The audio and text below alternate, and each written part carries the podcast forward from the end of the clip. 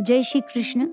मैं हूँ भावना सुमाया और आप सुन रहे हो Keshava a magnificent obsession on epilogue media जिस दिन कृष्ण भगवान ने गोकुल छोड़ा, तब कहानी ये है कि राधा रानी ने उनसे बांसुरी चुरा ली थी।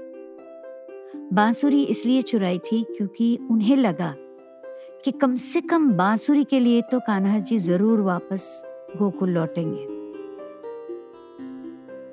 कान्हा जी वापस गोकुल वृंदावन कभी नहीं लौटे। न राधा रानी के लिए, न यशोदा के लिए और ना ही बांसुरी के लिए। बल्कि जैसे समय बीतता गया, मथुरा के बाद द्वारिकाधीश बने, तब बांसुरी को वो बिल्कुल भूल गए या कम से कम ऐसा उन्होंने पोट्रे किया।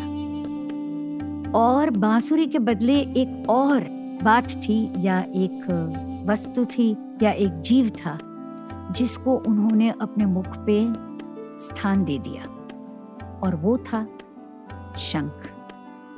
शंख जो उन्होंने कुरुक्षेत्र में बजाया, और शंख जिसने बांसुरी की जगह ले ली। ये शंख बना कैसे, या आया कहाँ से? माइथोलॉजी की सबसे इंटरेस्टिंग बात यह है कि हर चीज़ की एक कहानी होती है, और फिर वो कहानी में से कहानियाँ बनती जाती तो शंख की ये कहानी है। अच्छा वैसे शंख के बहुत सारे नाम भी है। जैसे शंकरा, प्रजान्या, चंकु। तो शंख की ये कहानी है कि भगवान शिव एक बार गुस्से में आके जो उनका अपना त्रिशूल था, वो उन्होंने समुन्दर में राक्षसों की ओर फेंक दिया।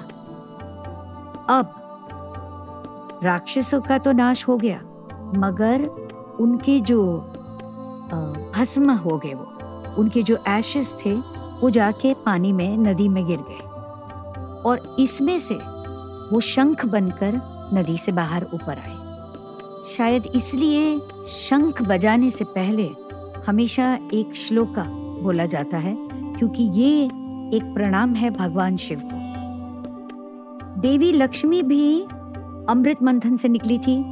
सरोवर से समुन्दर से, इसलिए शंख और लक्ष्मी को भाई बहन माना जाता है। शंख की कहानी हो, तुलसी की कहानी हो, या फिर कामधेनु की कहानी हो, ये सारी कहानियाँ खत्म कहाँ हुई थी?